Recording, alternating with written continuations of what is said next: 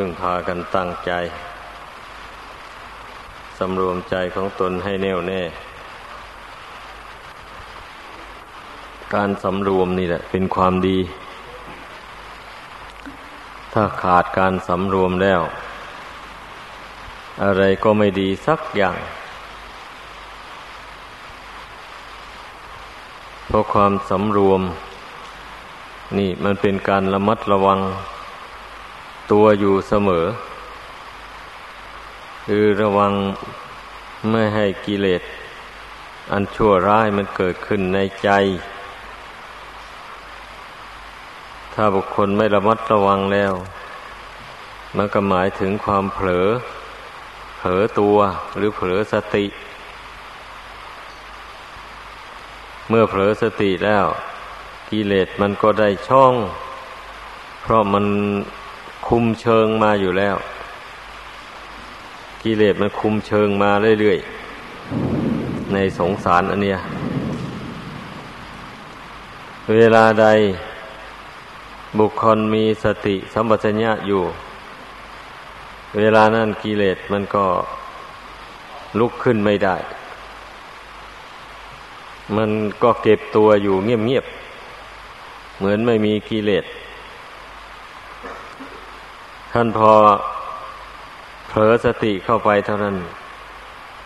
มันก็ลุกขึ้นมาได้เลย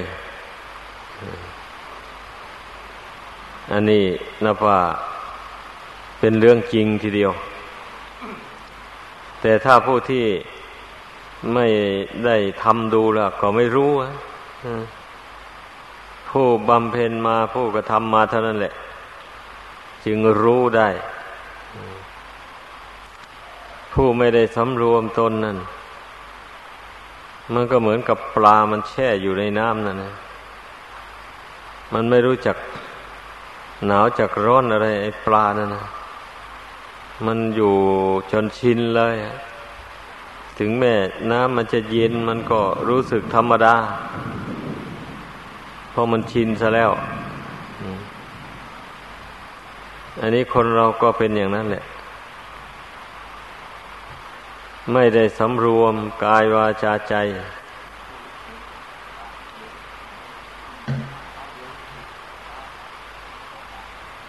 ไม่ได้สำรวมกายวาจาใจ ปล่อยให้กิเลสมันหุ้มห่อเอามันก็เป็นเช่นนั้นแหละปล่อยให้กิเลสมันลุกรานเอา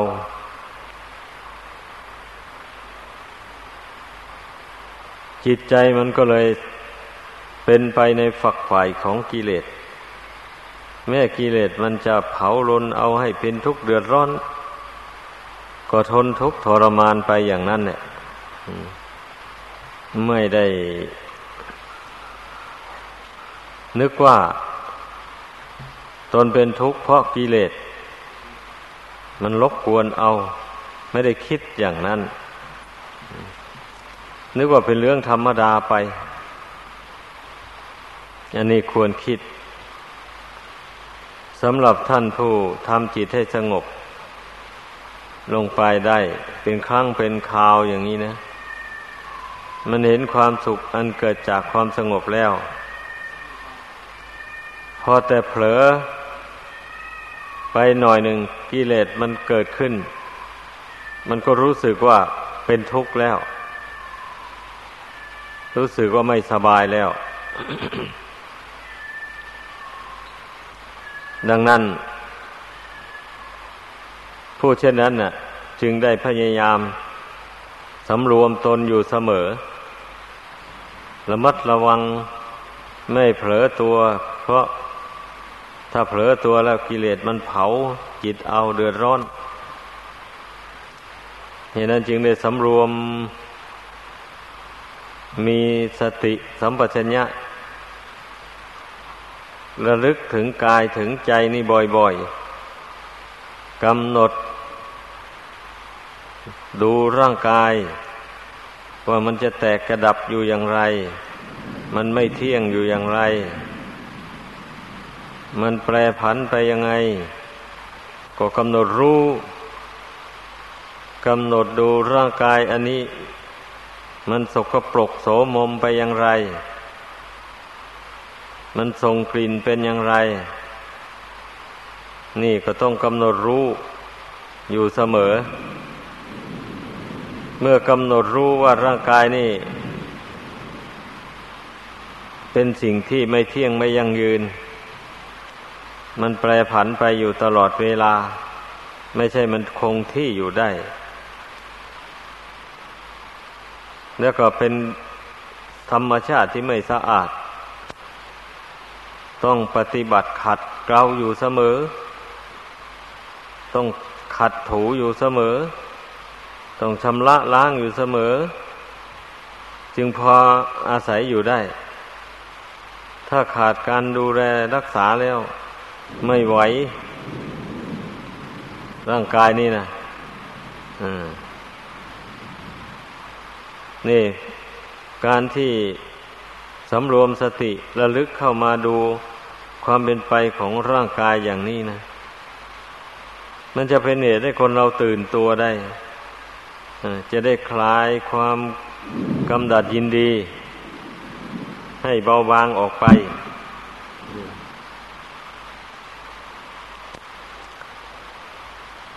เมื่อคลายความกำหนัดยินดีให้เบาบางออกไปแล้ว มันก็ไม่ได้ทำบาป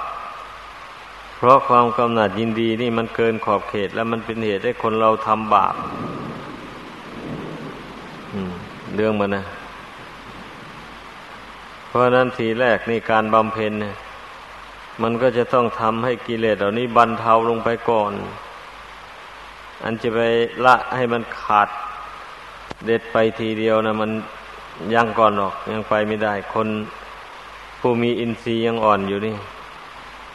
ว่าแต่ขอให้มันบรรเทาลงไปนั่นนะ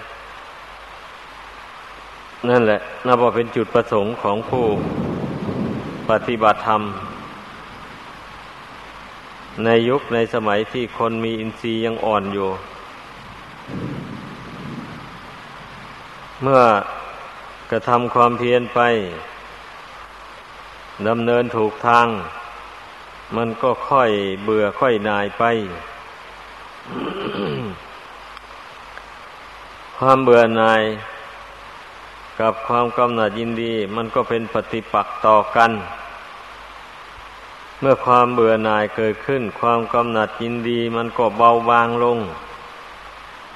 เพราะฉะนั้นทำยังไงจิตนี่มันถึงจะเบื่อหน่าย ก็พากันบำเพ็ญเข้าไป อบรมตนเองสอนตัวเองเข้าไป ก็โดยมาเพ่งพิจารณาความเป็นไปของร่างกายดังกล่าวมานี่แหละ ที่มันจะเบื่อหน่ายขึ้นมาได้นะ ถ้าไม่ได้พิจารณาแล้วมันไม่เบื่อ มันมีตั้งแต่จะชอบใจเรื่อยไป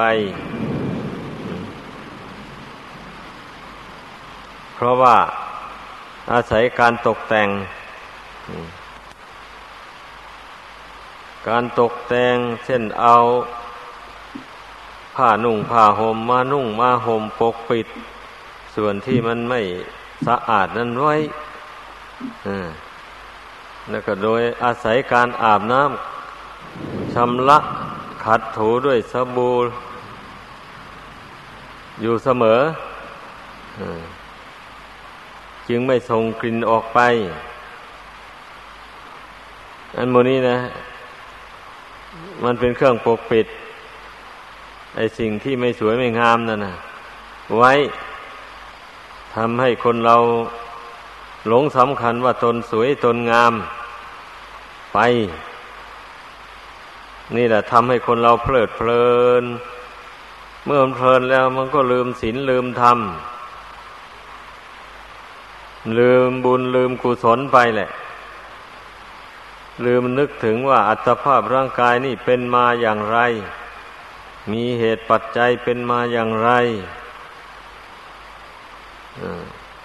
แล้วเพราะอะไรกิเลสเหล่านี้มันจึงเกิดขึ้นในใจมูนี่มันลืมนึกไปเลยไม่ได้ทบทวนเข้ามาคิดมาตรองแล้ว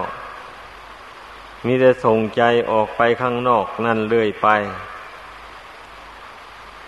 คนส่วนมากเป็นอย่างนี้นะเพราะฉะนั้น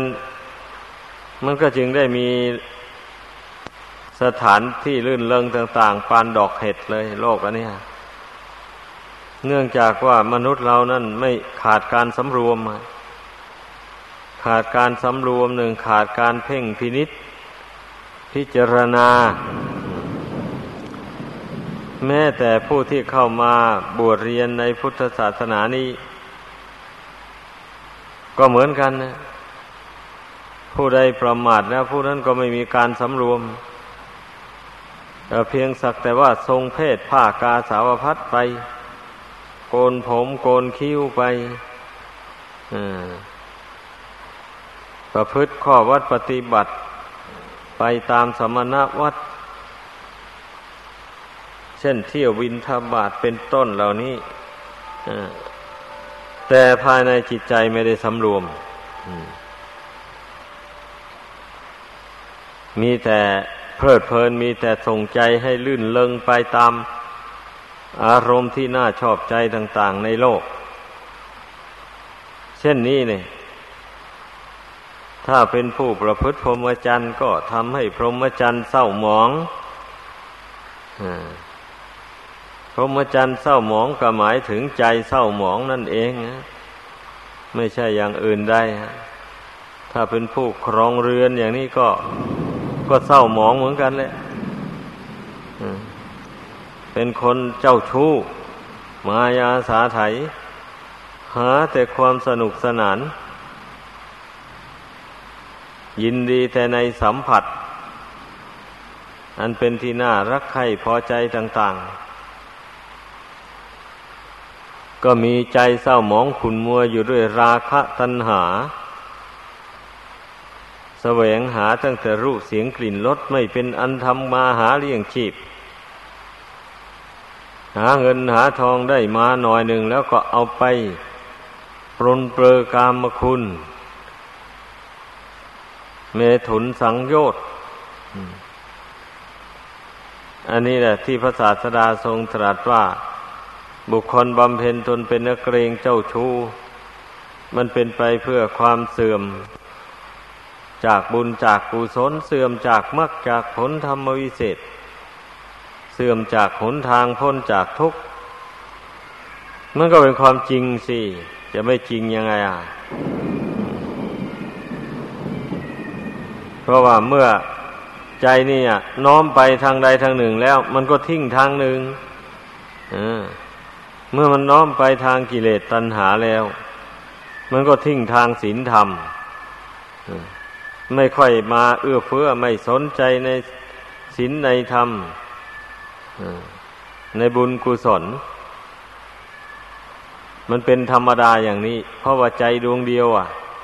เมื่อน้อมไปทางหนึ่งแล้วมันก็แล้วทางหนึ่งแหละ ทีนี้ถ้าผู้ใดตื่นตัวอย่างว่ามาแล้วนั่นนะ พยายามสกัดกั้นกระแสจิตความคิดนึก อย่าให้มันส่งสายออกไปข้างนอก อย่าให้มันยินดีเพลิดเพลินไปในกามคุณ เมถุนสังโยชน์อย่างที่ว่านั่นแหละสกัดกั้นมันไว้ภายในนี่ ด้วยอาศัยขันติความอดทนหนึ่งสติสัมปชัญญะความระลึกได้ความรู้ตัว รู้ว่ากายอยู่ตรงนี้ จิตก็อยู่ตรงนี้ อย่างนี้ ไม่อยู่ที่อื่นทำความรู้ตัวอยู่อย่างนี้ เพราะตามธรรมดาจิตนี่มันก็อยู่ที่นี่นั่นแหละ อยู่ในหาไทยวัตถุนี่นะ แต่ว่ามันอยู่ที่นี่แต่มันระลึกส่งออกไปข้างนอก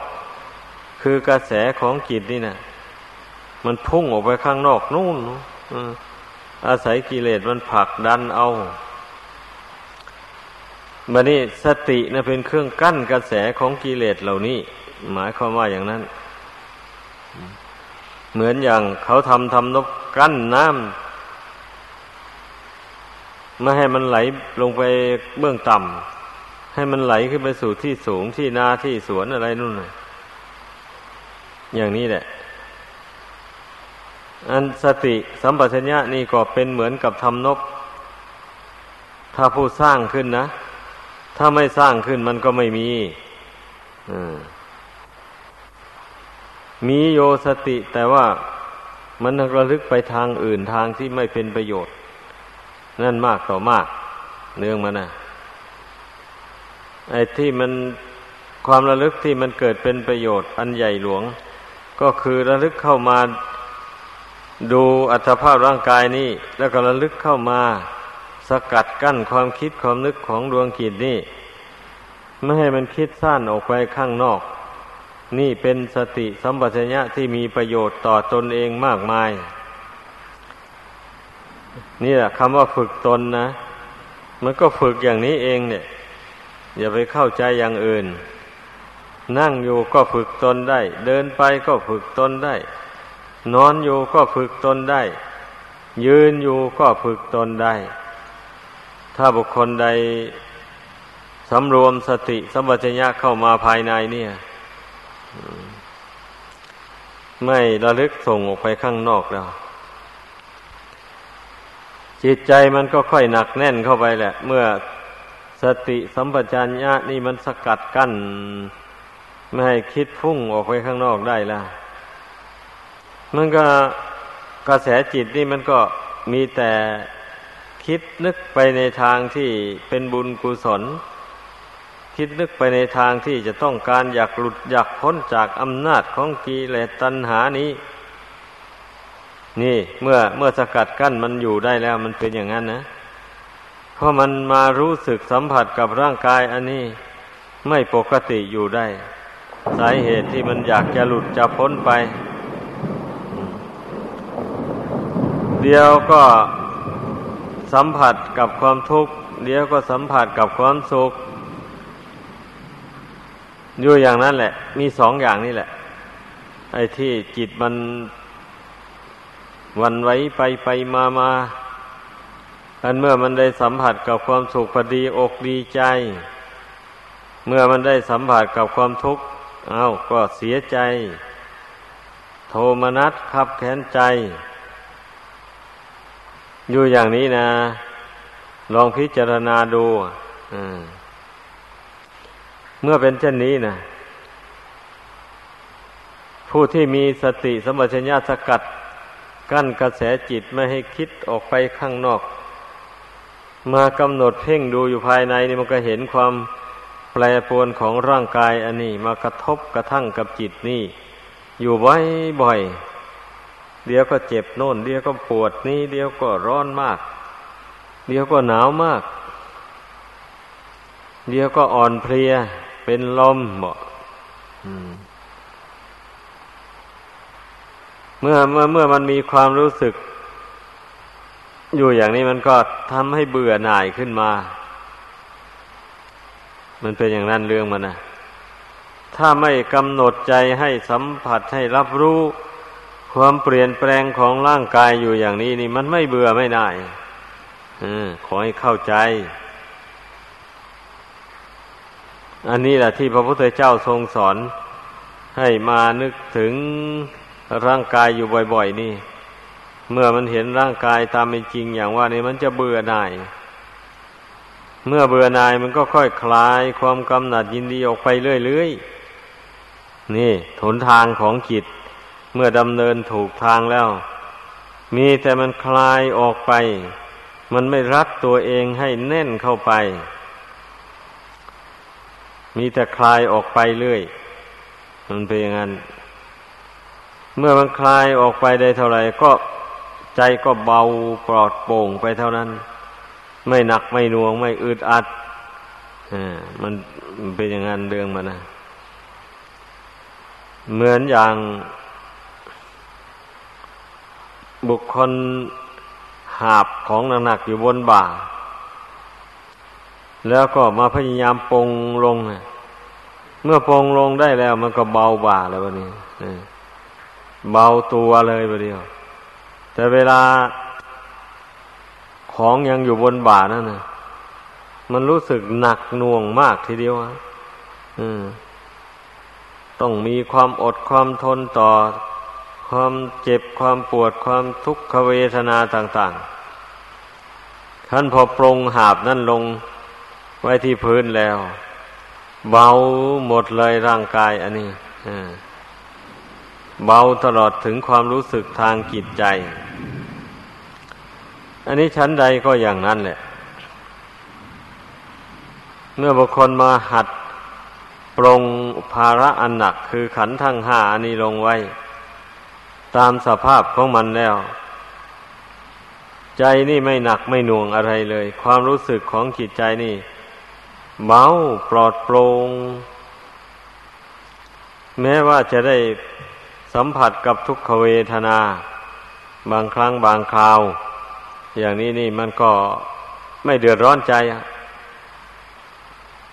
มันกำหนดรู้เท่ามานานแล้ว ปรงขันห้านี้ลงแล้ว เมื่อปรงลงแล้วไม่ถือว่าเป็นของเราแล้ว เวลามันกระทบกระทั่งจิตมามันก็ จิตก็รู้เท่า รู้ว่าไม่ใช่ของเราเราอย่าไปเสียใจดีใจกับมัน เพราะเมื่อมันไม่ใช่ของเราเราจะไปผูกพันกับมันทำไมอะ ก็สอนใจตัวเองเรื่อยไปอย่างนี้แหละ ธรรมดาผู้รู้เท่านะคนไม่รู้เท่านั้นมีแต่เศร้าโศกเสียใจ มีแต่เดือดร้อนทุรนทุราย เมื่อร่างกายสังขารอันนี้มันแปรปวนกระทบกระทั่งกับจิตเข้าไป นั่นแหละ มีแต่วันไว้ไปมา เหตุนั้นน่ะพระพุทธเจ้าจึงตรัสว่าปัญจุปาดานักขันธาดุข่าความเข้าไปยึดถือขันห้าว่าเป็นตัวเป็นตนเนี่ยเป็นทุกข์ทุกข์รวบยอด เป็นที่รวมของทุกข์ก็ว่าได้ ทุกต่างๆที่พันนามาหมู่นั้นนะมันมารวมอยู่ที่ความยึดถือนี่นะ ถ้าปล่อยวางเสียแล้วไม่ยึดถือซะแล้ว ทุกเล็กๆ ทุกน้อยๆ ทุกใหญ่ๆ โตๆ อะไรหมู่นั้น ทุกอันเกิดจากเหตุต่าง ๆ หมู่นั้น ก็ดับไปหมดเลย อืม หมายความว่าทุกข์ทางใจนะ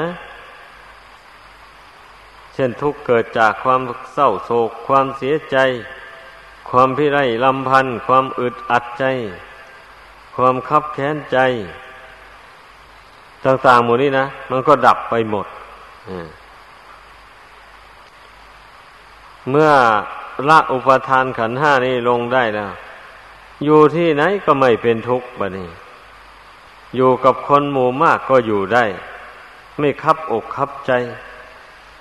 อยู่กับคนหมู่น้อยก็อยู่ได้ ไม่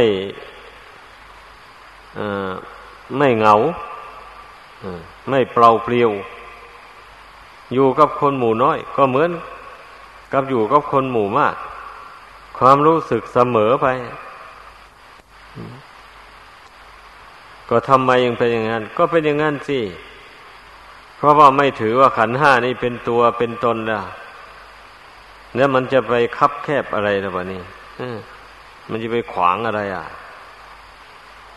ถ้าไปถือขันห้านี่ว่าเป็นตัวเป็นตนแล้วมันคับโลกอันนี้เลยออยู่ไหนก็ลำบากนั่นแหละอยู่ไหนก็ลำบาก ใครพูดอะไรซุบซิบอยู่ที่ไหนก็ว่าแต่เขานินทาตน เขาไม่หวังดีต่อตน เขารังเกียจตนก็วิตกวิจารอยู่นั่นแหละ ก็มันหลงสำคัญว่ามีตัวมีตนอยู่ในขันห้านี้มันก็เป็นอย่างนั้นนะแต่ถ้าหากว่าปรงขันห้านี่ลงด้วยอำนาจแห่งปัญญาลงไปแล้ว ไม่ไม่ไม่ได้ละคำหนึ่งไม่ได้วิตกเลย ใครจะสรรเสริญก็แล้วแต่ ใครจะนินทาก็แล้วแต่ ไม่เกี่ยวไม่หวงยอมยอมหมดทุกอย่าง ก็มันไม่ใช่ของเรานี่จะไปหวงมันไว้ทำไมก็ปล่อยให้เขาสรรเสริญไป ปล่อยให้เขานินทาไป เพราะสรรเสริญนินทามันเป็นธรรมประจำโลกตั้งแต่ไหนแต่ไรมา เราจะไปห้ามไม่ได้เลย ห้ามไม่ได้แล้ว